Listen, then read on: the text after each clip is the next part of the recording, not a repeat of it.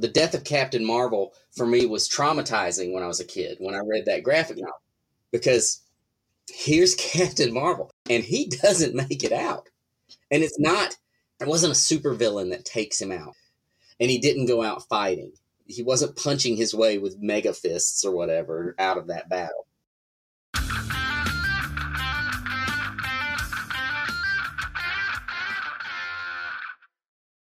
Hey, uh, thanks for listening. Usually, I like to start these off with a positive note or some sort of high or low about my writing progress and process, but today my mind is completely on an old friend, Brett Lewis. Brett is an amazing writer and a great artist in his own right. And you probably know him from the Wintermen that he did with another friend of ours, John Paul Leon.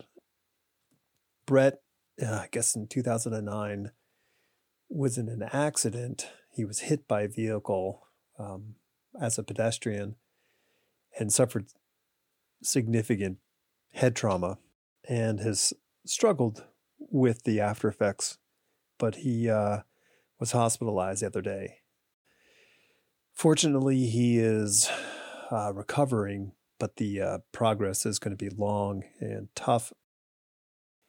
And I'll put a link in the description to a GoFundMe set up by another friend to help Brett. Please check it out.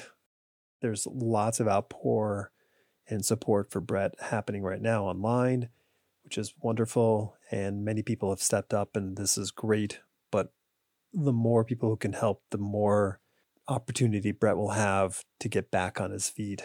And uh, that's what we want. We want Brett to be back doing his thing. And I, uh, you know, I don't think I'll be completely rested until that happens. So, yeah. And if you could do me a favor as well, um, beyond going to that uh, GoFundMe, if you could recommend this podcast to other people, not only does that help the podcast, but it'll help get the word out. And the more people that can hear about this can help. Really, thank you. Please spread the word. This week's guest is Cullen Bunn. I have a few criteria about who I go after to get on this podcast and do I really love what they do or do I want to understand, you know, why it is they do what they do? Cullen falls firmly in that second category for me. Not that they have to be mutually exclusive, but he is all in in the horror genre. And I am not a horror guy, never have been. It's just not my thing. So I'm fascinated with people who really are into things that I don't, you know, cotton to. So we kind of get into all that. You know, we talk about his past works like The Damned and The Sixth Gun and a bunch of other things, and his current project, Copycat, uh, that's up on Zoop right now. You can order it. There'll be a link in the description too. And then uh, future projects like Beyond Mortal. We really got into the odd turns and quirks that kind of change our pathways in life. In the process of writing and the the hard work it is to build a career in whatever form of the arts you choose. This guy's been doing it for a while and he's uh he was really interesting to talk to. So this is me with Cullen Bunn. I've been playing the game for a long time now. when did you get your dice to play the game? Uh so it, to some degree i've been i've been doing that stuff for you know i guess closing in on 7 16 6 15 years ago 16 years ago i mean okay. i've always been doing a little bit of that in the last few years i've been doing a lot more of it i mean i'm doing you know there are weeks where all i'm doing is pitch meetings and mm-hmm. uh, and uh, it's uh, so yeah. The last few years is when I really started uh, jump. I jumped in with both feet into that, or was thrown in uh, head first into it. who hey, who threw you? Oh, uh, you know, publishers will sometimes have me come in and say, "Okay, let's. We want you to pitch this. You know, pitch this as a TV show, or pitch this Mhm. movie for us, or." Or one of my media representatives will say, "Hey, Cullen, they want you in on the room, in the room to pitch." And I was like, "Okay, uh, let's do that," because my favorite thing in the world is to live pitch anything, uh, and, Yeah, and that's me being very sarcastic. I I hate it. I hate live pitching. Yeah. Um, but I've been doing a lot of it, and then in the last few years, I um, I started sort of a an upstart production company with my friend Heath Modio, and uh, since then we've been doing a lot. I mean, we've done a lot of a lot of pitches. yeah. Uh, usually, you know, a lot of times the nice ones I'm just sitting and I'm sitting in while someone else pitches, and then I answer the questions, um, Mhm. and then uh, but at least a good twenty five to thirty percent of the time I'm doing the pitching myself these days. Yeah. I guess there's two sort of directions here. One, um, how do you see the difference when pitching, you know, a comic project versus pitching something to non-comic people? Like, how are you envisioning it and framing it? Uh, do you have a differentiation in your mind, or do you? Is it all the same for you? It would be nice if it was all the same. Uh, Uh-huh. it's it's not. It's uh, um, first of all, you know, I, I I breathe rarefied air, in that when I want to pitch a comic, I just email someone and say, "Hey, here's a comic pitch. What do you think?" Sure. And and that is a nice, a nice place to be. And those pitches can sometimes be a sentence, two sentences. Mm-hmm. You know, it doesn't have to be a full a full pitch document. So first of all, comics pitching comics is easy for me. You know, at least it, where you know, in I've been doing this long enough. I've I've built relationships with the editors. Um, so pitching the comics easy. Uh, much easier than pitching a you know something like a TV show or a movie. Um, but I you know you have to kind of look at it a little differently. I mean, I think a big mistake a lot of people make both ways is thinking that a comic book story is interchangeable with a television show or a movie because they are completely different beasts and there are they are they're they're completely different. They work differently. You can get away with the you know you get away with things in a comic. You can't get away with in a tv show. You can dig much deeper into a story into story elements in a tv show than you can in comics. You can follow different paths. So you, i just don't even think of them the same anymore. And uh Mhm. they're, they're, it's almost like pitching a completely new project. I mean it's uh, it you know some of the stuff I've been pitching recently is I've I've worked on the comics for years, but Mhm. it's like something completely new when you get into pitching it as a TV show because it's going to work different. It's gonna it's gonna evolve differently. It's going to be presented differently, and and and that's fine. They're not supposed to be. As far as I'm concerned, they're not supposed to be the same thing. Right. Um, some people have pulled that off, I guess, you know, with these perfect, you know, frame by frame adaptations. But that's not the way I think. I, I it's not made. To, they're not made to work that way. No, no, and I and I would I would argue to say that the frame by frame adaptations. I mean, the person who created the actual original material wasn't envisioning this as anything more than what they were making, which Right. was, you know, a book. And this Yeah. book, you know, because it's funny, like you you have to take these considerations into account. Like budget is this this thing that while comics aren't free, the budget really doesn't vary. And you can put whatever you want on the page, provided you have the people who have the talent to do so. Right. But it doesn't really cost anymore. You can you can have the greatest artist in the world draw two people sitting at a cafe having coffee, or draw the most insane thing that ever existed in man, you know, in mankind. Yeah. And you know, when you are you know, when you're faced with this concept of like, oh, okay, like you have to think like, what do I do? Like, so, you know, you know, in telling you the story about doing you know, a big event kind of thing for an, you know, an international brand, it's really not that much different. You know, you are, tr- you have to be cognizant of what can be achieved within the time, the money, you know, and the resources you have available. And, um, it, it's, it, it's, it can be frustrating because it's the, the, there are so many more cooks in the kitchen. Yeah. And, but, but you have to, you know, when you're talking about media adaptations, I mean, there's a lot of money on the line. They, yeah. You know, they, they, it's not, you know, there's a reason it's not easy to make these things happen. They cost right. a fortune.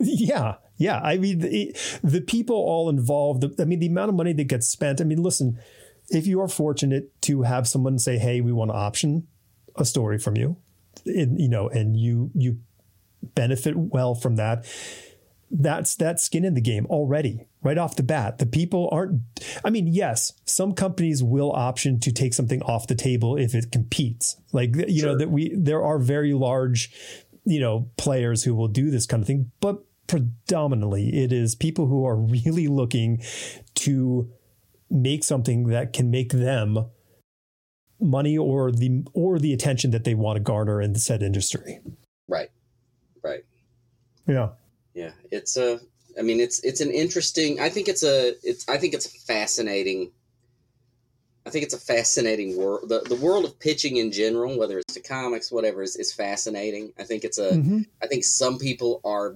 really good at it across the board right. Um, and uh i don't know that i'm good at it across the board i don't love it well i mean the, you you got. I mean, you got. I mean, you got attention. I mean, it was. You know, was the Damned sort of the first attention that you got when it came outside of the industry? When it, you know, with that.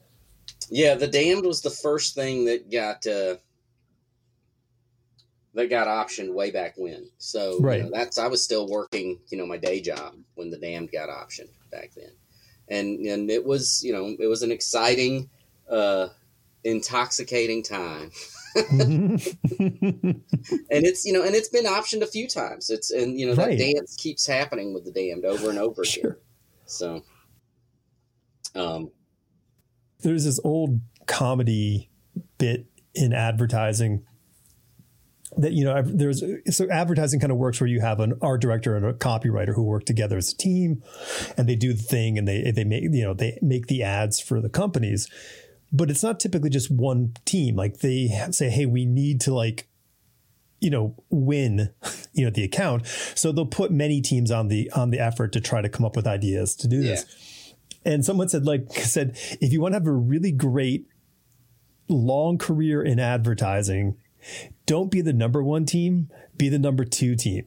Because you're the one that like it's oh this is so great but this other one just is that's the one we want to go with that team then has to deal with the client you know in a, in a yeah. horrible fashion for an ongoing period of time you you get to go back to your office and you know and and wait for the next pitch deck um, so you know so i guess in some way the damned is sort of your number two it just keeps you know it just keeps coming back and you know offering some really great i you know great opportunities for people yeah, I mean, you know, I get why people, you know, the the the interesting thing is, you know, like the damned. I'm like, this is a, it's a no for me, for me and my collaborators. We think about the damned and we say it's a no brainer. How come someone mm-hmm. hasn't made this yet?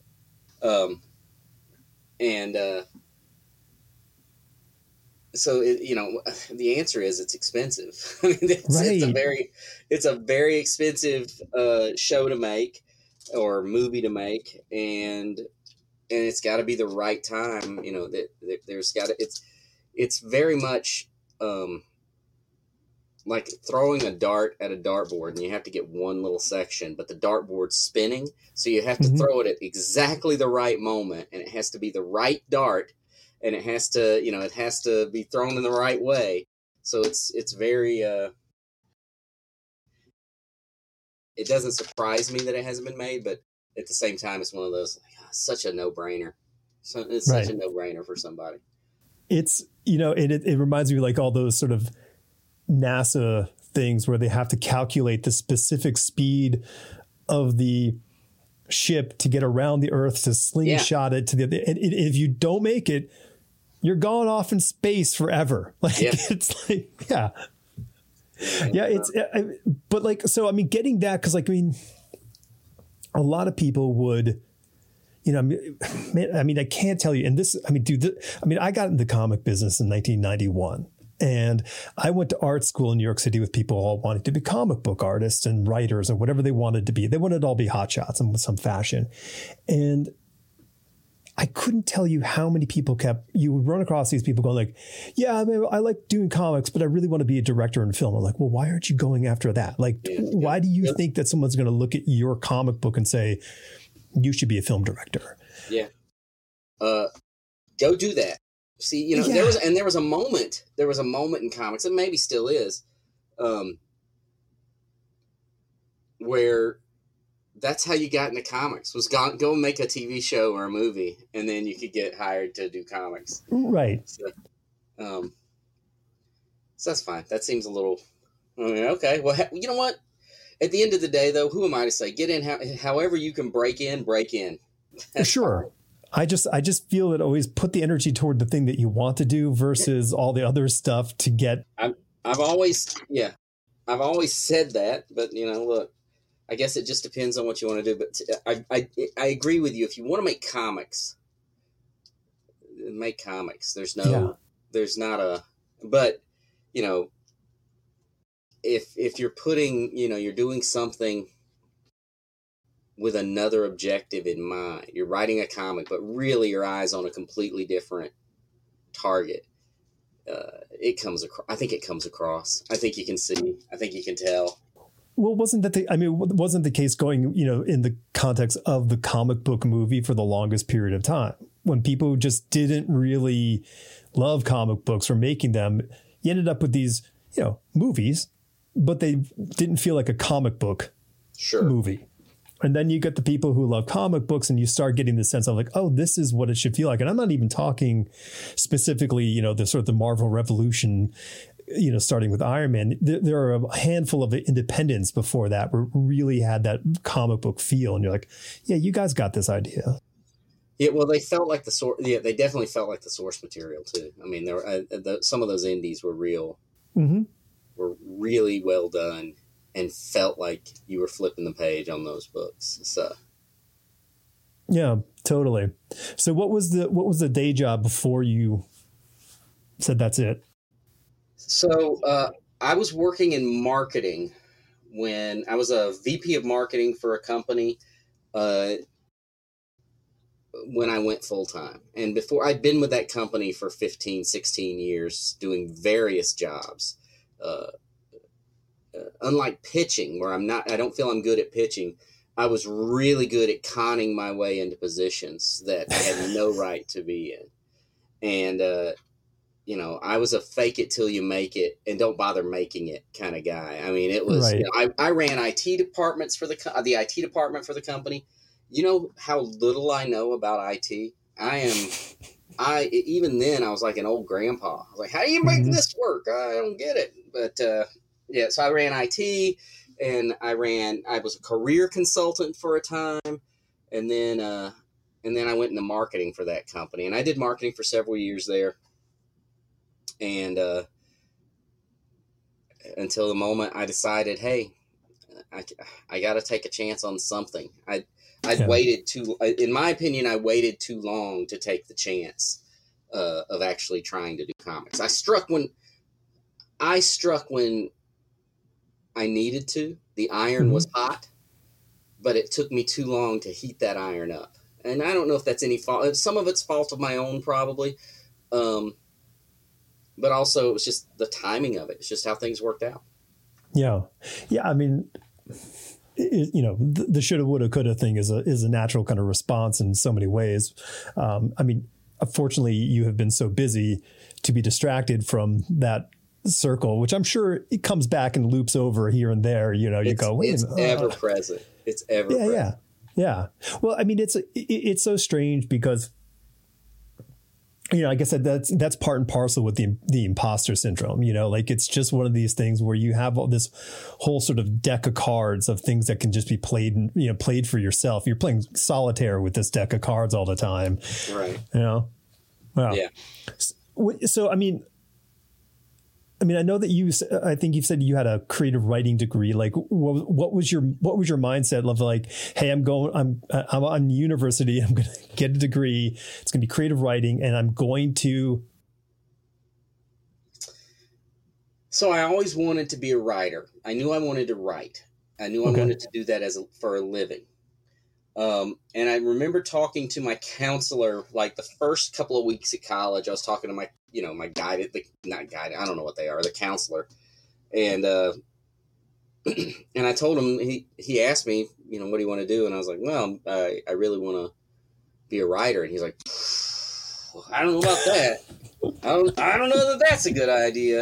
And I'm like, well, that's what I want to do. And then he, we talked about it. He said, well, the creative writing degree, you you could go in a lot of directions. And and I really pondered all of these things. I mean, I um you know, there was a moment I was I was on a teaching path. There was a moment where I was uh, advertising and marketing path. There was, you know, there's a moment where I was like, well, I'm just going to get my, you know, my MFA and and I'll teach college level and things like that. It was always, you know, these things I was I was pursuing in different directions. So I, I, went into creative writing with the or journalism. That was a an option. Mm-hmm. So I went into creative writing with this idea that I could use it for different different paths if I wanted to. Um, and then I just couldn't afford college anymore. After I got my degree, I couldn't afford an advanced degree. So I was like, well, I'm just going to get a job somewhere. So I got a job at a comic book store uh, for a while, and uh, and then I got a job at this company where I talked them into letting me offer career advice to other people for a while. so you're uh, a part-time psycho- psychologist, right? Yeah, yeah you know. Um, but yeah, I I just uh, you know, and the interesting thing about the, the, the degree I, I feel like I was a decent writer when I entered that, you know, when I started doing creative writing. And it was nice to have these teachers and these people who were focused on that, who were who were giving me great feedback. And it was nice to do the roundtables where people are con, you know, giving you feedback on your work. Um, but it was for me, it was more important that it was I was learning how to turn stories in on time. Mm-hmm. I was okay. I have to turn this story in by this date, or I get dinged on my grade. So mm-hmm. I was writing the deadline because it, so it was nice to learn that. Um, and then, uh, you know, having that job for 16 years, we are working with that company for 16 years later, you know, after, um, it, that taught you how, that taught me how to work. I mean, mm-hmm. I, I think there's a lot of folks who get into, get into a creative field and they're lucky enough to get into that creative field very early yeah. And then they don't know how to work. And that's an element of it that you you know I'm going to throw myself right in in that one right there. I, I mean, I got I got hired right out of the box. I went, you know, I graduated within a month. I got my first gig at Marvel, and mm-hmm. you know, and I'm like, oh, this is it. This is easy. and um, you know, but the thing was, is that story wasn't even written. They're like, yeah, right. it's for it's for a comic book that's going to happen at the end of the year. So I didn't. There was no script, and I had no idea what to do at that point. I had been hustling, you know, for two years while I was in school to get work, and then the opportunity happened. But like everyone was just going to wait until I did that job because they're like, well, like let him take the risk on you. So I was just spinning. And it took it it took a, a, a, lot of doubling down and figuring out how to kind of get out of that at that space. But i did struggle. I struggled for a long time that whole like how to like show up do the thing and then call it a day. Yeah i think a lot of people do and you just you have mm-hmm. to learn it you know. I as far as comics goes i don't feel like i ever had to learn that in comics you know. I'd already learned it doing something else. Yeah. Uh, but i do think had I gone into comics, say right out out of college somehow, I don't know how that would have even happened, but it, you know, had I done that, it would have been a rude awakening, I think, for me, and and it would have, yeah. it would have been, it would have been a, uh, a shocking experience.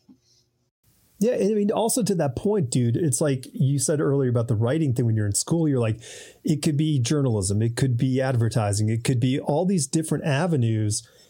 And for me, I had spent four years becoming a comic book artist in my mind. Right. And so I didn't have this sort of like, well, I'll also go get editorial spots or whatever the thing was. Yeah. I had no angle on that stuff. I had no concept of it. I mean, when people would go like, "Hey, so and so needs you need, needs a thing drawn," you go, "Oh, oh, okay, I can do that." And then you would do Right. it. And then it was just a matter of like discovering over time you could do more than one thing. Yeah. Yeah. So the comic shop employment, the brief and comic shop employment indicates that comic books were always sort of part of the plan in your heart. I always loved comics since I was a you know since I was a kid. I mean, Yeah. it was it, so it was I and, and there was a you know a while where I was I was an I was a relatively talented artist in middle school and early high school, and I stopped pursuing it. And I feel Why? like so I, don't know. I don't know. I can well I do know. Um, I used to carry around this giant um, folder full of drawings. I mean, I was all I was the kid who was always drawing, and I carried around this giant folder full of drawings, um, monsters and creatures and heroes and comic pages and all these different things. Years of work, and it was you know it was my pride and joy. This thing was rubber band together. You know, Mhm. it was you know it was that thick. And uh, at gym class one day, somebody stole it, and I was Oh. done. I was out. I was like, nope, I'm done with that. I don't. Uh, I don't have. I, I just. I'm not gonna. I'm not gonna rebuild that. Um, and uh, I think that. I mean, I really do think that's why I stopped doing anything, and I stopped progressing. I can still draw almost as well as I can draw. I I could draw in early high in tenth grade. You know, ninth or tenth grade. Um, but I'm I'm no better. Um, but I always wanted to tell stories. That never went away. Um, so, and I didn't care how I did it. I didn't care if it was short stories, novels, screenplays, plays, poetry, comic books. It was all stuff I wanted. You know, I was into you know role playing games, any of it. I didn't Mhm. care as long as it was uh, me being able to tell a story in some way. So, Yeah. so yeah, the comic shop was just. Uh,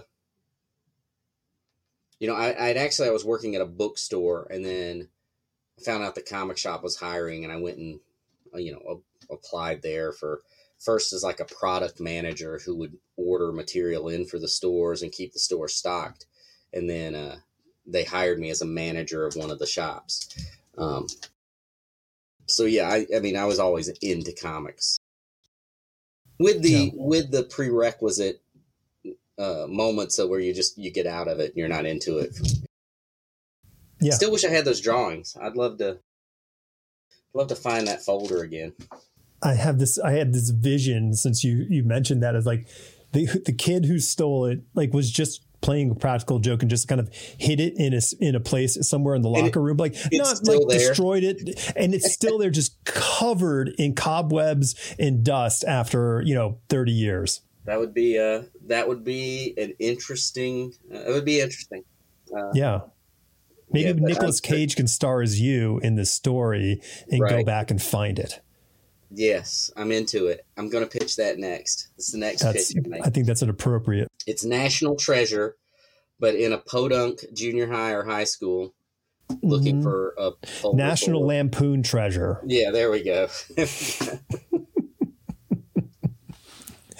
Um, I, I don't want to leave the uh, the pitching thing too far behind in a sec, but do you, like I'm just curious, like what the um, like on your end, like what assets are provided to you in the terms of like, hey, we want to pitch. Is there a budget? Do they do you have to like produce things for the pitch, or is this all verbal? so we're talking non-comics, like in the- Yeah, yeah, yeah. Uh, sometimes you can produce things. You know, oftentimes if we're pitching an adaptation, the comic becomes sort of a sort of a tool in that Like an animatic kind of thing. Yeah.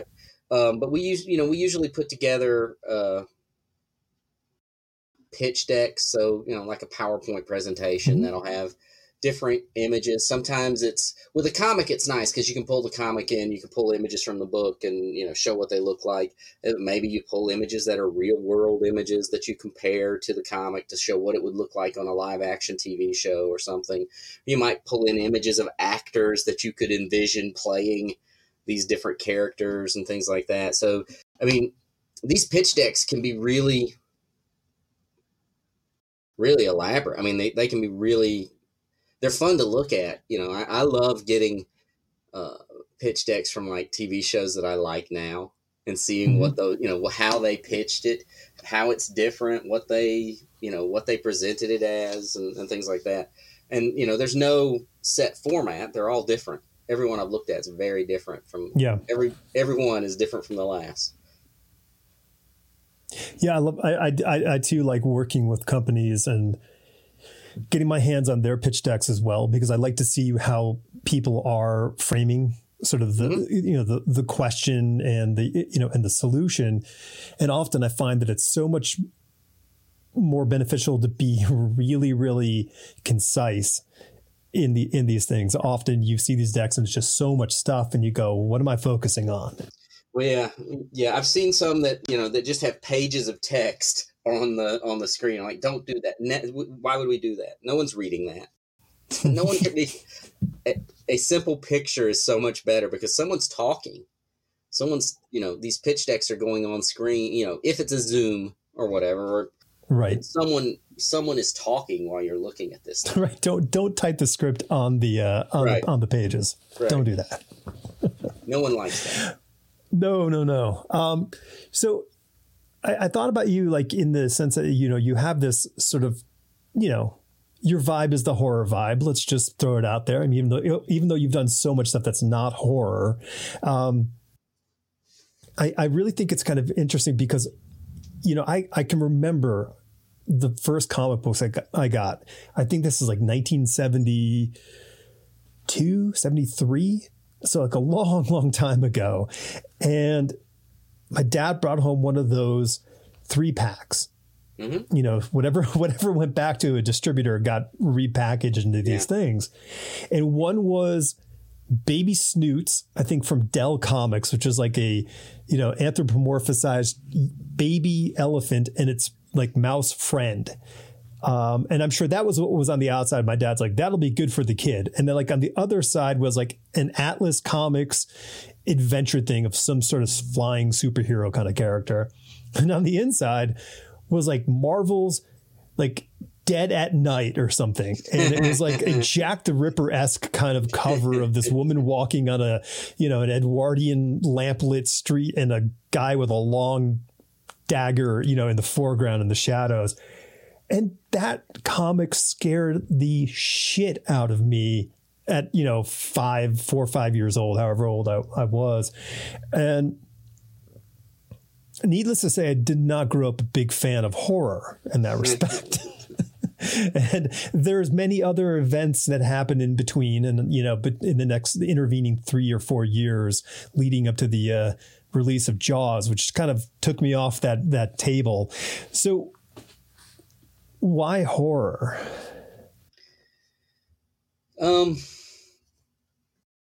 you know, to some degree, the easy answer is I just like it. Right? It's uh, mm-hmm. it's what I like. It's the kind of stories I like to to to read or watch or or whatever. I I just like horror. I like being scared. I like the I like the the feel of it. Um, and I feel like I'm decent. I'm I'm pretty good at writing them.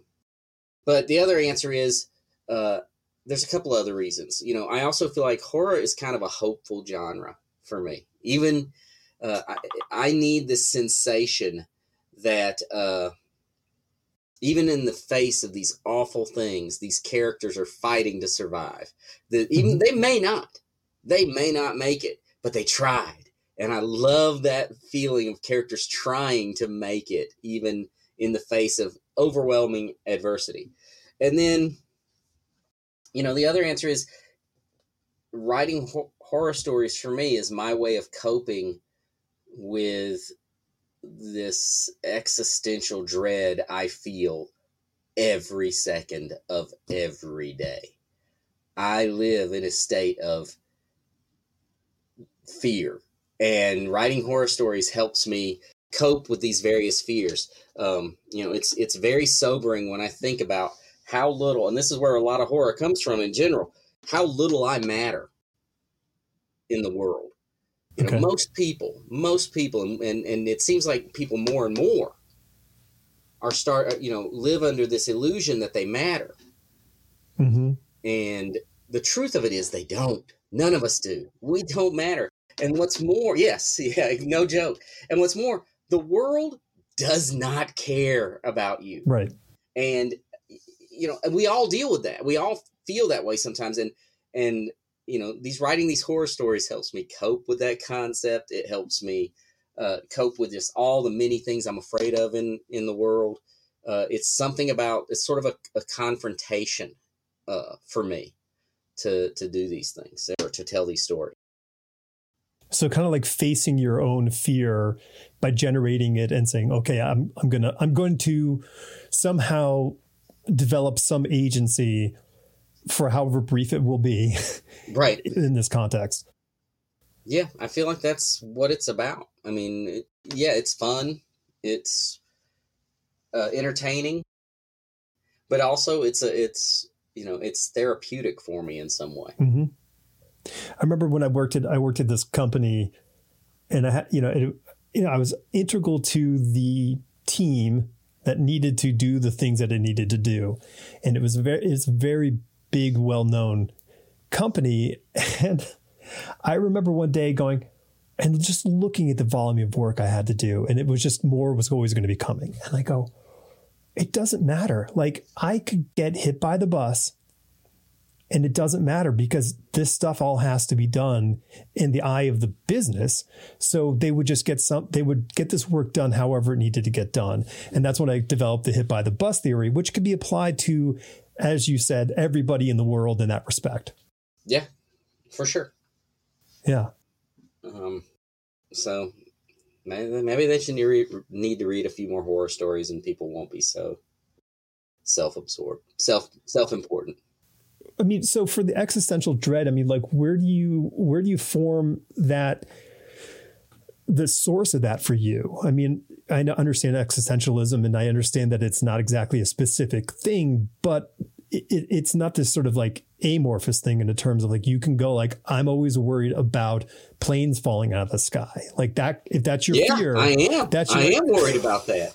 mostly I- if you're in the plane, right? Yeah, I'm. I'm worried that I don't like that. I wish you hadn't said it. I'm have nightmares tonight about Don't it. worry, we're not in a plane right now, Cullen. We're yeah, on the ground. Yeah, but what if one falls on my house? There's what if? Um, I uh, I don't know. I really, I mean, look. So you'll say, I mean, when I was a kid, I was always afraid I have some horrifying illness. You know, it was. I, I mean, as a young kid, I was like, well, you know, my lips are chapped. That must mean I'm gonna die of something. You know, that's, you know, uh, it's it's just a, and yet and despite that,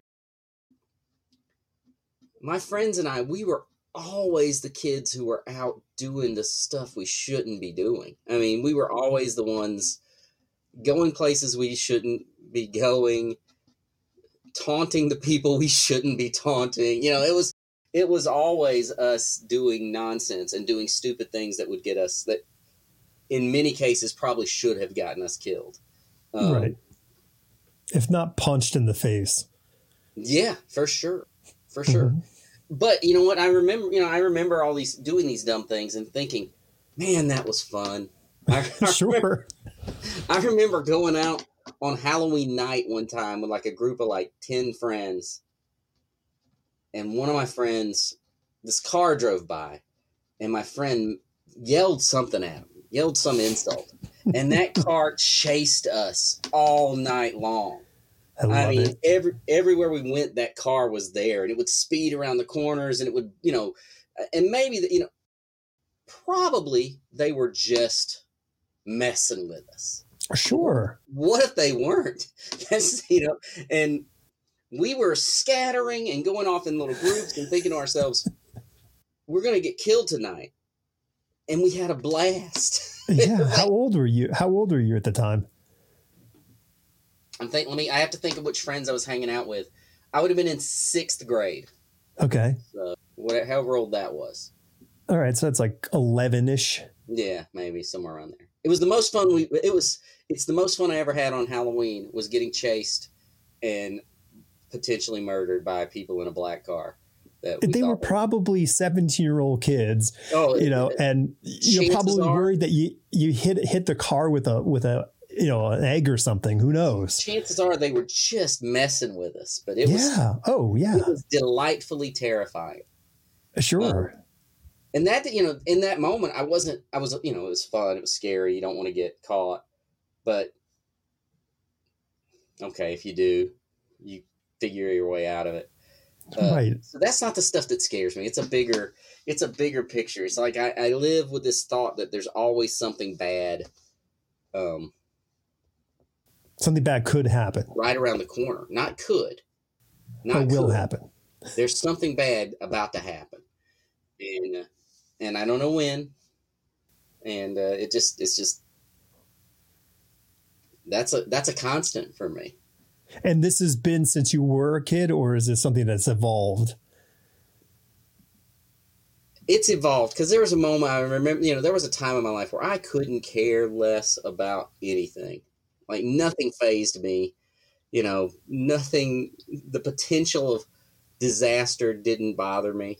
it, it came in my, you know, maybe mid 20s or something. The, the it, I don't know where, why it decided to, to surface the way it does, but, uh, at this point, I've dealt with it long enough. It's a, Yeah. it's a companion. I know what it is. I know what I know what's going on. I know what's going on up here. I know it's going. I was going to make a joke that it started in your sophomore year of high school and someone stole all your dreams in a in a folder, but maybe maybe so. No, it didn't. It was later than that. It was. Later. I know, but I mean the, that's the that's the doom that's hanging around the corner was that kid just waiting for you to you know go into the locker room, bathroom, or something. Yeah. Um, well, I mean, but these kinds of things are, you know, fragmentary, you know, creations of our mind. You know, Sure. we, we can we can look back and we can be completely honest about that outside of the event happening. You know, because Right. when you're in the middle of something, it's real hard to differentiate and, and you know and go, wait a minute. Fears and emotion emotions can be controlled. Like you, you, you can do that, but it's that takes a lot of training to do that. But I think what's interesting is that that's also a wellspring, right? Mhm. Like for someone who writes horror stories, well, it's it, it's you know creating the thing that is scare that the scary sort of con- conceit, and then you can take this sort of this seed and then grow it into something bigger. Right.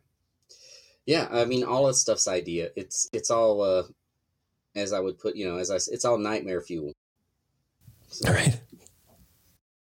Well, I mean, but how long did it take you to recognize that and actually utilize it versus not be happy about it? You know, I started writing horror stories when I was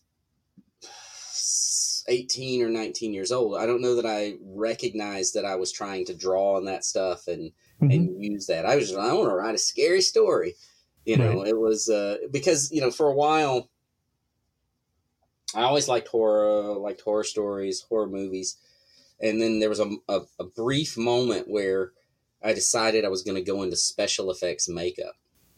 And I'm like, Hmm. That's what I'm going to do. I'm going to be a special effects makeup artist, and uh, and I got really into that. Even that like it was like doubling down on horror because that's what I wanted to do. It was like you know Tom Savini, you know Mhm. I, I wanted to. I was reading Fangoria. I was devouring Fangoria magazine, and then they'd review some horror novel, and I'm like, well, I really got to read that because it sounded awesome, and uh, and that just kind of fueled this interest in horror fiction, I guess. Yeah. Um, and uh, and yeah, so I started just writing. You know, I was writing. I was writing and submitting horror short stories. Eighteen or nineteen years old that's what I, you know, set out to. I was writing, you know, these stories and submitting them. Um, but it, you know, I don't know. and even even now i'll come i'll sit down and i'll write an idea out you know i'll, I'll start scripting some idea for some new comic it's it i don't usually sit down and say i'm going to write a story dealing with my fear of planes falling out of the sky it's mm-hmm. just i'm going to write a story i think is going to be entertaining those things will flow into it instant without mind i don't need to make those things enter the story it's going to be in there these right. these things that i'm scared of will will manifest. Okay. I just you just reminded me of something uh, that I thought of when you were talking earlier. You know about people, you know, fighting for their lives, and I was thinking, you know, I'm thinking about like my current my current book series that I'm writing, and I thought it's not horror, but these people are fighting for their lives. Like, you know, you know, an action adventure story in many ways are people fighting for their lives. Sure. Because they're trying to stop the thing. You know, if you, if you, you know, using the Avengers movie as an example, you know, like all these things are coming to kill the world, they're ha- they have to fight to stop it. And I'm trying and, to like define, like, what's the difference? Well, and there are horror elements in all of those those stories. I mean, a guy, a big purple guy who could snap his fingers and create and just you know turn half the universe's population to ash is a pretty horrific thought when you you know yeah. when you think about it, right? Um, that's existential. I mean, he just that's it. Totally you're, is. You're, you're it gone. totally is. For me, where I, you know, and this isn't this isn't a, a hard this isn't a like a cemented rule because it depends on the story, right? Um, in a lot of cases, it's this sense of helplessness or or would be helplessness in the face of it. For me, mm-hmm. a great, you know, my favorite horror stories are not not a super soldier who's been given a serum that makes him as strong, you know, the strongest human alive facing these things. It's the milkman who right. pulls up to the to the wrong house and then mm-hmm. has to deal with whatever comes spilling out. You know. By the way, the next Jason Jason Statham movie will be called The Milkman. The Milkman. Well, he's got what the beekeeper, the beekeeper now. He has right? a different one. There's another one too. The uh, the mechanic. He's got the mechanic, the mechanic, beekeeper. They'll have the milkman. Yeah. Yeah. So they'll just keep it going. I like you know, and that's not to say I don't like horse. You know, I, I love stories with larger than life heroes, heroes that are, you know, when when you know when Captain America in that in that freaking movie when that bus or train or whatever goes by and there's Captain America standing there and the music starts up, I have no doubt Captain America is going to save the day. You sure. Know, even at the end of that first of the the final two big Avenger movies, which ends on a super dark moment. I'm like Captain America is going to save the day. He's, I mean, it's, it's all right. Don't worry. I know that. I mm-hmm. don't know it when it's a real horror movie. I don't know it.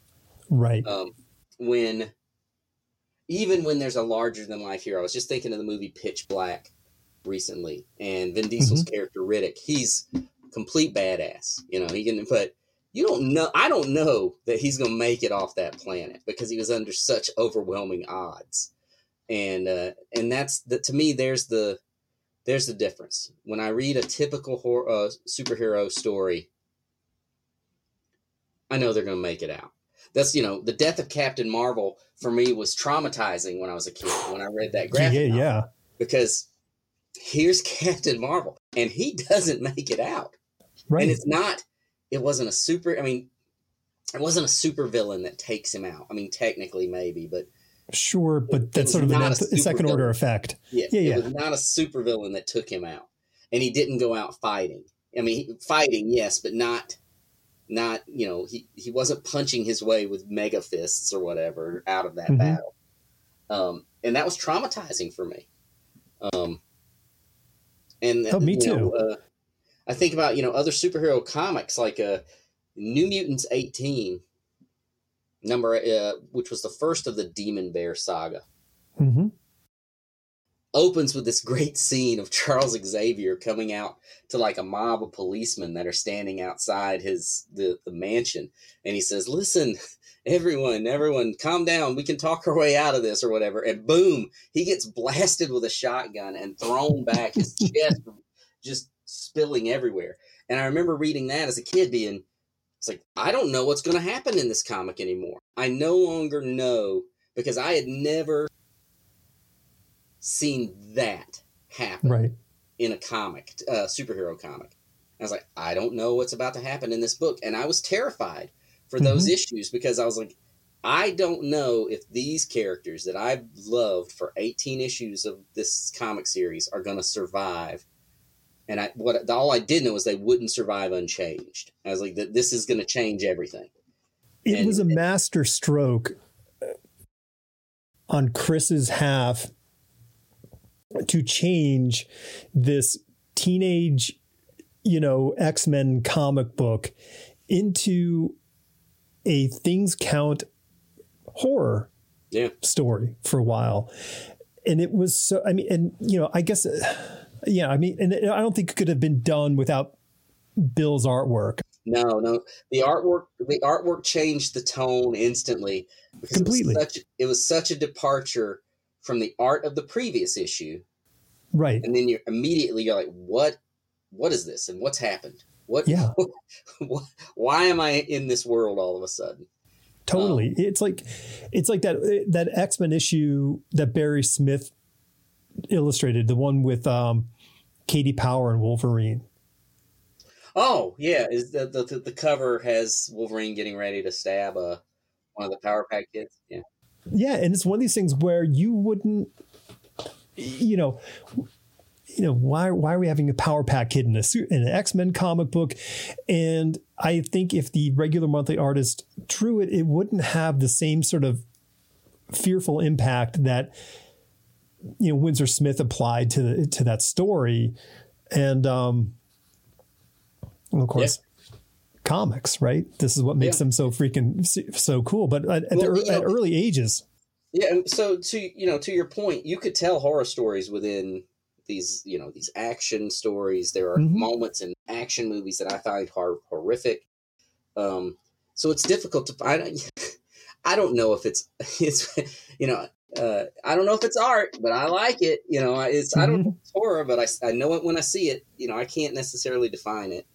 It's Yeah. uh, but Yeah, I think there's a. I mean, I guess there's a sort of a generic sensibility of horror. You know, whether it's this sort of mystic entity of some sort that is causing some sort of terrifying situation, Yeah. or it's some supercharged, unstoppable thing, person, whatever that's going to kill everybody. That that might be the sort of the big label areas, but then you can really kind of blend a whole lot of yeah.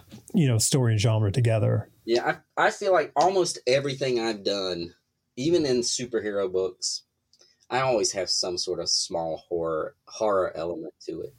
You Yeah, know, I I did uh you know, Deadpool kills the Marvel universe. Marvel came to me and said, "Hey, Cullen, we want to do a book called Deadpool kills the Marvel universe." I was like, "That's great. Can I do it?" And Deadpool is really freaking scary. He's, you know, I want to do something that's a little uncomfortable. What he's, you know, how he does it. And they, you know, they said, yeah. And and to me, Deadpool kills the hor- the Marvel universe is a horror book. Yeah. Uh, you know, it's got goofy Deadpool stuff in it from time to time, but it's also, you know, it's pretty freaking dark. It's a, it's a Magneto. I pitched that as a, what if Magneto was a slasher? What is he's a he's a serial? You know, let's play Magneto as this, at least in the eye of the public, as this sort of slasher that hasn't been caught yet. And uh, and that's the way I wanted. The, that's how I started the Magneto series. Is he was this people were talking about him, and he was this lar- this figure that need you know he's killing people. Needs it, you got to stop him, but you can't. right, right. I think that's what's cool. That's what's. I mean, to me, what makes for great comic books is not ongoing continuity, but stories. Yeah. And stories don't have to just kind of drag on forever. I think a story, y- y- just let them be stories. And, you know, I get the continuity thing to a degree, but let's not, but let's not, let's not just keep a thing going just for that fact. It- you know, as a kid, I loved it. You know, as a younger Sure. reader, I was like, Because you I felt like you were part of something. yeah, I wa- I wanted it. I wanted that bigger bigger world, bigger universe. And Chris Claremont again, you know, uh, he was a master at making that world. Agreed. You know, within the X Men or whatever. But it's become less. You know, I couldn't tell you what happens in yeah. major comic book universe continuity anymore. It's it's it's uh, I, I listen. I'm terrible keeping up with any of it, and it's yeah. it's it's it's you know. I said to Duncan Fegredo, I was like, I bought the three issues of his giant robot Hellboy, and I'm like, that is a that that is the first time I bought three comic book issues in a row, and I can't remember how long. Right. Because I just I just have such a hard time keeping oh, I got to go back to the comic shop. Okay, yeah. like I, I didn't even remember what I bought. Like I don't know right. what I'm supposed to look for. So it, it, it becomes an impossibility for me. Um, you were talking about like you know, you know, mixing things in the question marks and all that kind of stuff. And like, so you have this upcoming book for Zoop, Copycat. Yes.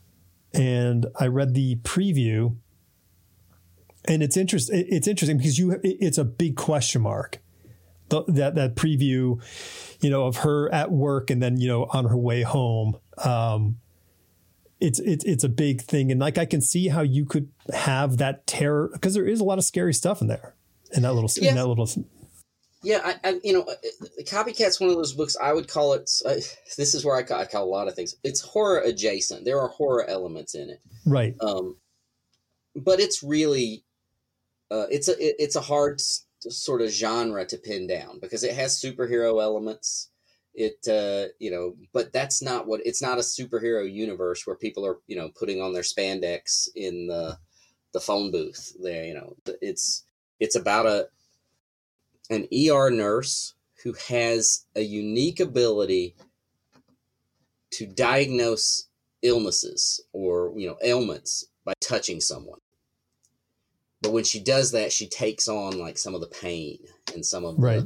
The, uh, so it, it's a it's a it's an ability with a cost, and uh, as the story unfolds, she runs into uh, another person, and when she t- who's been injured, who's dying, and when she touches him, she not only absorbs some of the pain, but she absorbs this person's a very good fighter, and she absorbs some of that fighting ability. So in, in a little mm-hmm. bit, it's like Rogue from the X Men, yep. right? Yep. If Rogue and Longshot. Yeah, yeah, or yeah, uh, Longshot psycho psychometric powers or whatever. Mm-hmm. Uh, if those characters had a real world, very important job of being an ER nurse, and, uh, and what are you saying? The, superheroes aren't, a are, aren't an important job. I'm just saying that that Sarah in Copycat was in the, the thing that that appealed to me about about the book was we were telling the story of a, a person who's it's a pretty grounded story. And Sarah's a pretty grounded character. She has this one unique ability that makes her different and gets her into trouble. But you know, we're introducing this different world and, and yes, there are characters with abilities. I don't I don't like the word superpowers when it's when we're talking about copycat because it doesn't fit into the into that world. Right. Um, but it's a copycat really is a mystery. It's a it's an action mystery just happens to have a little bit of superpower. It's a or, scary action or, mystery. Yeah, yeah, because it, and it builds and it's. uh I think, uh like I said, the, the thing I like most about Copycat is I just like that she's sort of a real world character, despite the special mm-hmm. ability she has. Where did the idea of this one come for you?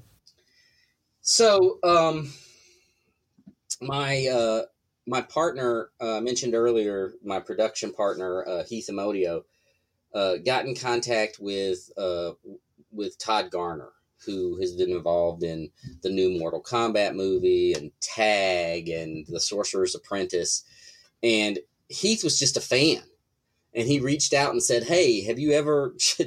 Heath has Heath's unique ability is that he'll just reach out to people and talk to them. He doesn't care. He doesn't. Mm-hmm and and I guess what really makes it easy, unique is that these people respond to him and actually will have conversations. Um, so he started talking to Todd Garner, and he just he asked him. He said, "Hey, have you, have you ever thought of doing doing comics?" Uh, Cullen Bunn and I do some comic stuff sometimes, and Todd said, yeah, I have this idea that I think would work in comic book form. And he sent us a few paragraphs describing it. It was it was not called copycat at the at the time. It was called something else. But he sent like just a few quick paragraphs of what he had in mind. And and the gist of it was ER nurse who could touch someone and diagnose their abilities gets into trouble. That's okay. I mean that's so we got that and Heath called me and we immediately just started riffing ideas back and forth what we could do what could this you know what would this this what what kind of trouble would this person get into? What could the story look like? We knew that todd wanted it to be grounded. He he had stated several times grounded. Let's make it grounded. Mm-hmm. so heath and i just took that initial concept and we just started building it out building it out.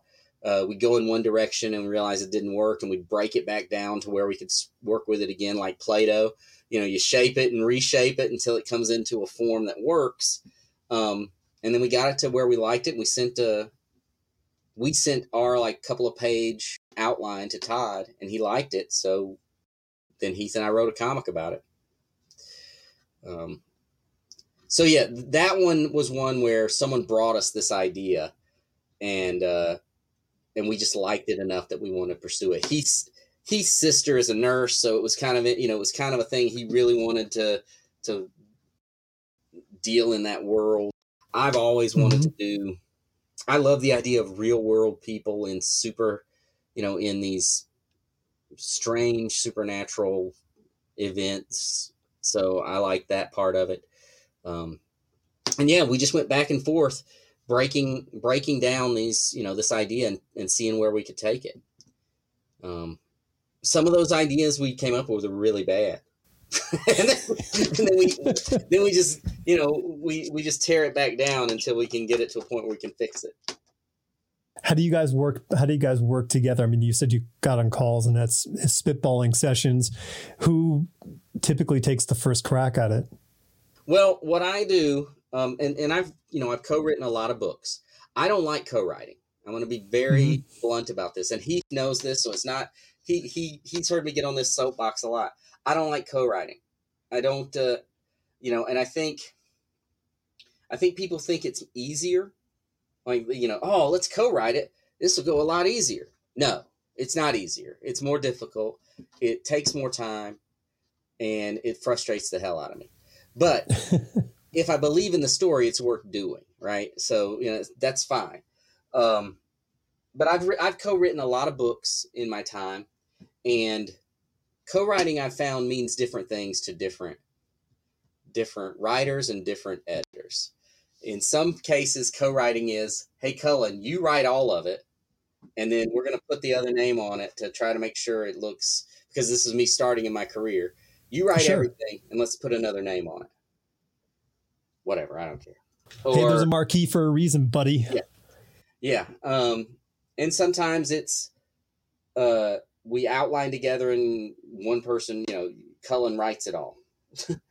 but the situations that I've where I've really enjoyed co-writing and what I think really works has always been we outline the book together and then we break down the pages we want to write. So what Heath and I do I'm big on outlines. I think comics have mm-hmm. to be outlined because they're so constrained. Every every part of a, the creation of a comic is about economy and what you can mm-hmm. do on the page, how many pages you have, how many issues. You know, it's all you got to make it fit. Um, so I outline everything uh, in gru- grueling detail. But so Heath and I get on the phone and we outline the book. Maybe not as in the not in as much detail if I were just writing it myself, but we outline the book and it'll say, you know, on page one, Sarah goes to work and it's a normal day. And then page two, she touches a patient and absorbs their pain and realizes what they are, you know, what their what their Ill, illness is. But we just outline it that way, and then we look at it and we say, okay, it's almost like a, a draft pick at that point. It's like, okay, which which section do you want to write? And somebody will say, I'll write pages three through six. And then and I'll, I'll write pages seven through 10. And we just dole it up. Nobody wants 11 through 14. Nobody it's always sad. Nobody wants that exposition heavy, Mm. exposition heavy page. But Yeah. you know, we just pick the things that we think we can do the best job on those pages. We go off, we write them, we pull it into one document, and then we kind of go through it and smooth it out to make it look Mhm. like it was written in one pass to begin with. Um, do you do that together or do you like each take a, a, a pass and then that usually blurs all the way? that lines? part we usually do together. I mean, Okay. it, it's it, it's been different. There have been times where it's like I just we don't have time. Cullen, you do it. Heath, you do it. You know, Once again, Cullen, can you just just write this out? well, or Heath. I mean, Heath shouldered a lot Yeah. of that kind of stuff on this book in particular. Um, but yeah, usually, you know, we break we break things down and we try to write the same amount of pages, and maybe maybe in part one. Heath writes a few extra pages, and then in part two, I write it. You know, we try to make it up, and I write more pages. Mhm. And that and that kind of situation is what I feel like is the best co-writing situation can be. Is where you're really Yeah. shouldering the same. Um, but even then, I it's, it's it's not easy. It's co-writing is not a is not a it's not the dream people think it is. No, I mean I I get it. I mean I I talk to people like I have friends who are co who are co-writing team. Like that's what they do. Yeah. And I'm like God God bless you. Um but like I, I it's not that I don't like working with people, but I really really like getting in the you know getting lost in that in that time and working my way through the whole thing and if i have to stop and go all right now i hop over here or i got to wait for somebody else to come back with their thing like i will i would go bonkers Yeah. Um, you know, I've I've not Heath, but I've written other projects where the my co-writer's in the house, the say is in my studio in another room. And uh, I'm like, all right, I'm gonna go write my pages. I'll be right back. And I'll go and I'll write my pages and I come out and say, All right, what do you got? And I've written one page. And I'm like, Oh Mhm. God, what? right yeah it's i mean it's it's tough i mean and i think that's you know you know independently i'm sure they're phenomenal you know but it's like you know everybody works at a different rate um you know and people who are really well versed in using outlines typically can produce a lot more uh, camera ready work than the sort of the discovery writer who has to feel and find their way through everything. I mean, Yeah. they're putting they're making a lot more work for themselves up front versus just just beat sheeting something out and going, okay, here's how everything's going to go. Let me fill this in, and we're good to go. You know, you if it all makes sense, it makes sense. Yeah, for sure. It's uh and again, it's it's not that I, you know, I I don't love the process of co-writing. Um, Yeah. I'm sure some people are good at it. Uh, so Yeah, that yeah. means I have to believe in the project and think it's a great book for me to really want to do it. And Totally. So you believe in this, Yeah. and it's going to be a great book. And I mean, the the the the primer is exciting. So, I you know, I I finish it and go, yeah, I want to know what happens. Like that's you know, so well done, bravo. Um, why Zoop? Like, why did you guys go with that crew? well, you know, originally Copycat was with a publisher. hmm and uh, there were even like preview editions of issue one released at a convention and things like that. Um, but the way comics work, sometimes it just doesn't work out the way you think Mhm. it will, and things fall apart.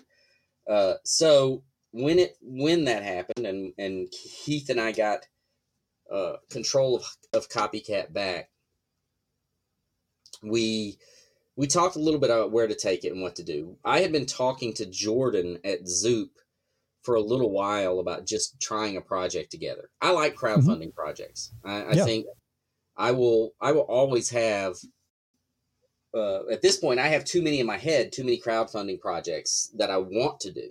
So I'll always have crowdfunding projects cooking. Um, so I've been talking to Jordan about it. Um, and it, it was just sort of the right timing to try it. You know, we've been we've been talking about doing something on Zoop. Copycat falls back into our lap as a book we could do. Why not try it at you know see what see what we do with Zoop and see how it works out. So it was really just the timing of it, and you know, I I liked I like what uh, what Zoop does. I like that Zoop Mhm. is a comic book only platform. It's very comic focused. Um, so yeah, I just wanted to, you know, I like the support that that Zoop gives the creator. They do a lot of the back end stuff on on it as well. So Yeah. uh, it was nice to to try to to do a book that you know we've got that support system built into it. It's kind of cool. It's like this. It's this a la carte, you know, publishing, you know, partner, which is Right. unique. Yeah, and uh, and yeah, it's just uh, like I said, I'm I, I can't do everything on Kickstarter, right? Right. And and doing a Kickstarter, there's so much work. Like it's a Right. ridiculous amount of work. Um, not to say that running a Zoop campaign isn't a lot of work. yeah, it's all work. Yeah, look, it's, Yeah. it's gonna be work, but yeah, Yeah. um, it's nice to have. I like that there are resources out there, and there are tools that creators can use to you know make these comics, whether it's Kickstarter, Zoop. You know, I think that's that's a cool. Yeah. It's nice that there are different resources available. Well, also you can rely, you can lean on their expertise, and I think that's a hard part about if you are kickstarting something and you don't have a lot of experience in making comic books, you can end up with you know a comic book that doesn't lay flat when closed. Well, you know, and, and that's you know the other thing with copycat is that you know it came back. You know, I say it fell back into our lap. At the time, it back. I wasn't ready to run a full campaign. All you know, Heath and I weren't ready to run a campaign by ourselves. hmm Zoop though can handle you know can shoulder the things we can't Totally. shoulder at the moment. Lots So, of phone calls and emails that you don't have to write. You just Yeah. have to say yes or no. yeah. It's huge. So that was nice too. That's the other reason. It was just a perfect timing, perfect situation. You know, the, the, the project's ready to go. I mean, it was the book's ready. It wasn't like we were thinking, you know, let's get this done down the line. This was it's ready to go. Let's do it. Yeah. Right. And Let's and go, those yeah. it's ready to go, let's do it moments are great. Unless you just don't have the time, you know, unless your time is not necessarily your own. And that's where Zoop really Sure. comes in and helps with that. Yeah, totally. Yeah, that's awesome, and I can I mean, I can't wait to see the rest of it. Um, Uh-oh, and you I, I can see, yeah. I mean, when people hear this now, they can actually just go. The link. will- Oh, There you are. I think you're back. So I mean, people at this moment. Okay, I think I'm back. I can hear you. Um, You're back. but people can go to the link in the description, and they can go to Zoop was it dot gg, and they can find. They can Yeah, find the campaign. They can. But yeah, they can it- order the book right now. Yeah. Yeah, you can order the book. You can order the book now. The book is the book is done. Um Zoop I think lists the delivery date of, you know, like summer, but I don't see a I mean, I and that's good. I'd rather it be listed like it's it's going to you know, if you order it you're going to get it in the summer um once printing's done. I think it'll be sooner than that, but I don't want to, you know, I, I'd rather under I've I've gotten into too many uh, situations in, in crowdfunding where like, ah, this is going to be a breeze. Book's done. Let's print it and sip and ship it next week. That doesn't Yep. work. That doesn't Yeah. work. Well, yeah, I yeah, I guess uh, you know, under under promise over serve, right? Well, I'd rather people be expecting it later and they get it sooner. It's a nice surprise. Yeah, no, I think that's awesome. So, what's on the what's on the schedule in the future? What is what is twenty four look like for you? Are you going back to Heroes? Are you doing other shows? What projects are you working on? So I'm not doing as many shows probably uh, as uh, as I you know as I was doing say five years ago. I kind of cut back and I started do well. The world cut back, and then I kind of you know I started doing a few more. But this year I'm probably not going to do as many shows. Um, I don't know yet. Maybe uh, it, that depends. It's just the the thing with conventions is they take away. I like doing them. I love meeting people. They just take so much time, and, and it's you know I have uh you know this year is a busy year for me. You know I'm working on a novel, I'm working on a feature film, and I'm working on a bunch of comics. So I got to figure out how to balance all that time, juggle those. I got to juggle those projects in in general, and throwing a convention into it throws it all out of whack. No, I get it, and I think a lot of people. I mean, it, like you said, it's great to go to shows and it's great to meet people, but unless you've designed your bit your business and your livelihood is supported by going to shows and selling products by hand to pay your bills, it only takes away from your ability to actually do that job if that's not what it's you know yeah. structured. You know, I, I love I love shows, I really do, but they yeah. I don't think people realize, you know, what a that you know it takes a lot of time.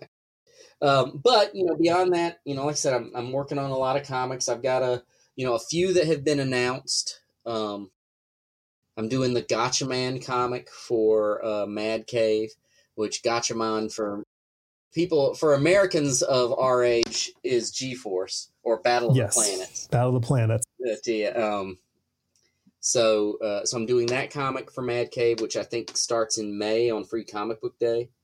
Um, I'm doing uh, the next Godzilla versus Mighty Morphin Power Rangers comic for IDW and Boom.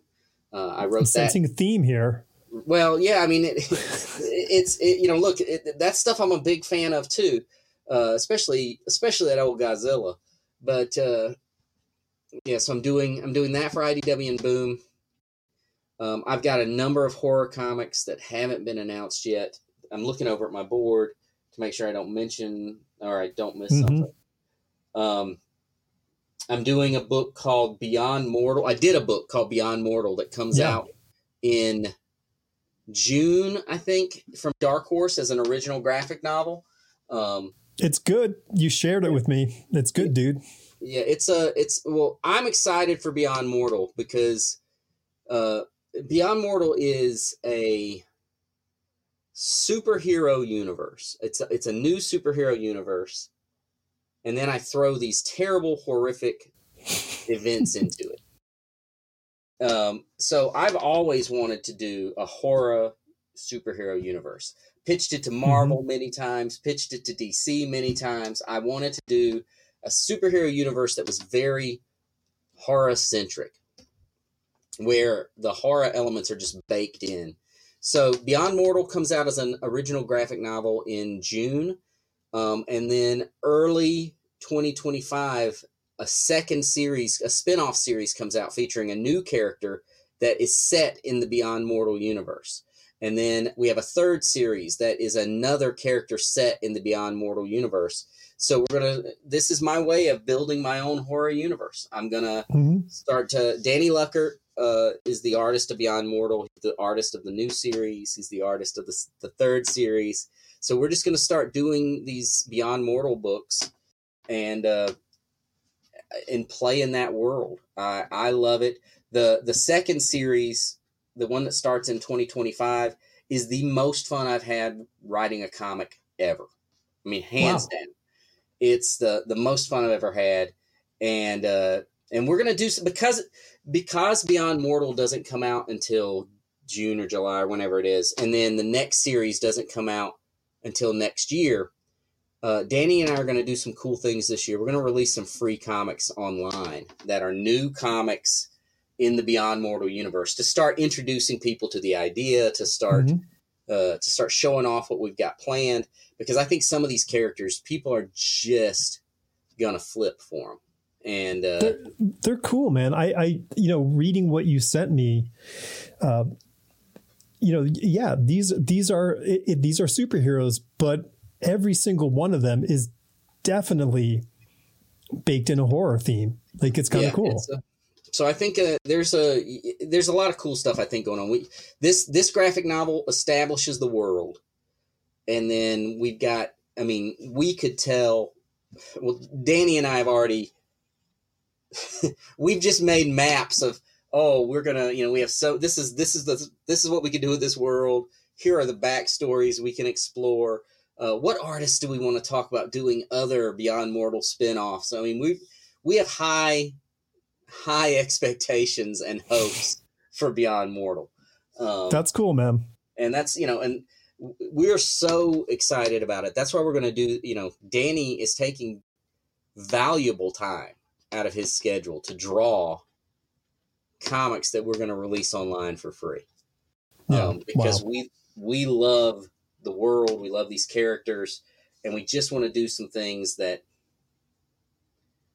you know. I I, I also look. Times are tough. I don't know if you know this, but times are kind of tough right now. Um, What are you running for office? you know, times are hard. Give me a baby to kiss. Um, no, it's.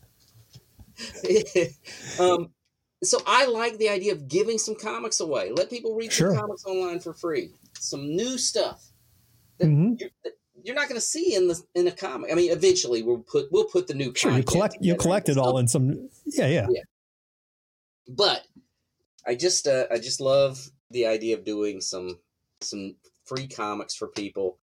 I you know my hope is it gets people excited for Beyond Mortal and for the series that comes next and for the series that comes next. And and hopefully I I would love to live in a world where I'm doing you know one to two Beyond Mortal books a year just hmm. to to just flesh that universe out. Because there's so many things I can do in a superhero world where publishing mandates are not telling me no no don't do that.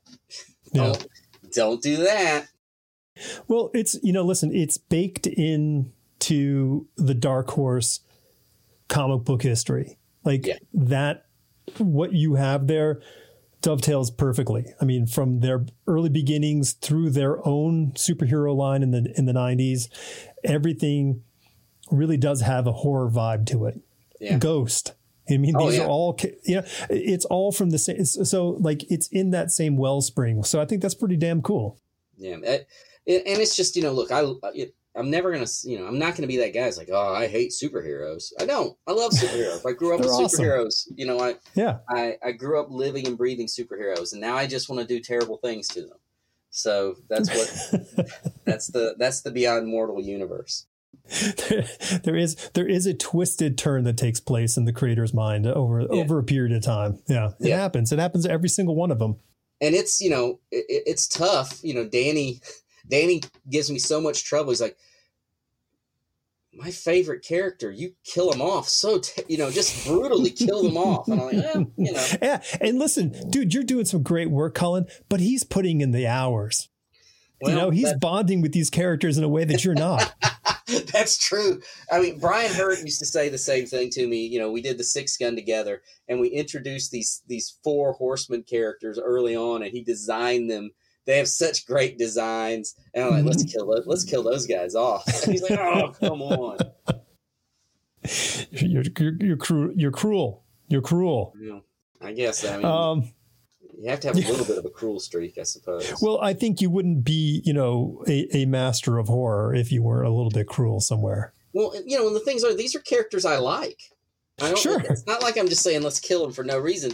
Uh, you know, I think character death needs to be it needs to mean something, and and sometimes your favorite characters meet the worst fates. Well, that's the thing. They're your, they're the ones you like. The ones you don't like, guess what? They, they they get caught in an explosion in the background. We right? don't care. Yeah. Yeah. Or they just go on and lead normal lives. they, just, they just lead a normal, happy life. they Um, go get a job at a marketing firm and they handle, uh, you know, Yeah. career counseling. yeah that's that's that's their life you know Yeah. The ones i don't like they're the ones who get the the worst they're, Yeah, that's the one when the plane falls on them. Yeah they get the they get the maiming you know and it's usually it's usually you know the plane will fall on them like right after their moment of happiness they experience true happiness and joy and oh My gosh, my- plane. My long lost puppy. yeah and- Goners. yes this is your long lost puppy but in order to save the world you must sacrifice it it's for the it's it's for the betterment of everyone else. Yeah Yeah. I get it. I get it. Well, I hope you choose to come back to Heroes. It'd be good to hang out with you a little more. Oh, I love Heroes. Heroes is a great show. I mean, it's it's one of my favorite conventions to go to.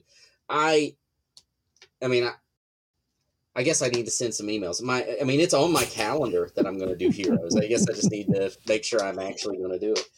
I think I think they're very, I think they haven't really fired up their uh, their engines yet on that one. So Right, they're right. focused on getting the mini con taken care of. Yeah, well, I mean, it's it's such a good show. I mean, there's Yeah. Here's the one I love. There's an you know I, I love Planet Comic Con in Kansas City. Has a very Heroes vibe to me in a lot of ways. Um, so I lo- that's another one I really enjoy. Um, but yeah, uh, not not as many conventions this and events this year. Well, if you're writing a novel, as I know, there's a lot of hours necessary to sit there and make it work. Yeah, it's uh it's uh and and you have to switch gears. There's there's Mhm. the problem. There's the thing. There's my that's the big problem with writing prose versus comics is the switching of the gears is not just yeah. it is so hard. yeah. It's a grind. It, the the switching of the gears is a grinding switch of the gears. It's it's, It's yeah, right. There's no clutch. no You're just jamming it in, going, okay, now it's time to get into this mode. Yeah. God, I wish that would be the great. It, it would be such a nice thing if I could just switch without, just fluidly move from one to the next. No. Dude, I try, I try, I, I sit and I write prose in the morning half and I tell myself, you know, and I've worked on some comic projects and I'm like, oh, you know what I'm going to do? Got the afternoon free. I'll go have lunch and then I'll go sit down. I'll go to the coffee shop. I'll write a comic at the coffee shop, you know? Sure. And I just sit there and I'm just, I'm like, because it's so, it's so, it's not the same brain. It's a very different chunk of your brain. Yeah. No, it is. I end up And, uh, outlining. I sit there and outline the comic book over and over again. Yeah. It's uh, my current plan is a couple of days a week are comics and a couple of days a week are prose, and then Mm. there's one day of uh, marketing work and you know non-writing Pitch meetings. Yeah, that kind of stuff. So yeah.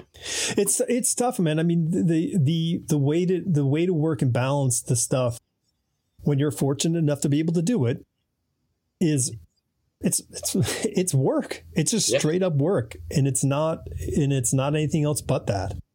yeah, I mean, it's. I mean, let's face it, it's work. I mean, yes, I make I write comics for a living though, or Sure. sto- tell stories for a living. It's not a bad. It's there are much worse jobs to have, but it is work.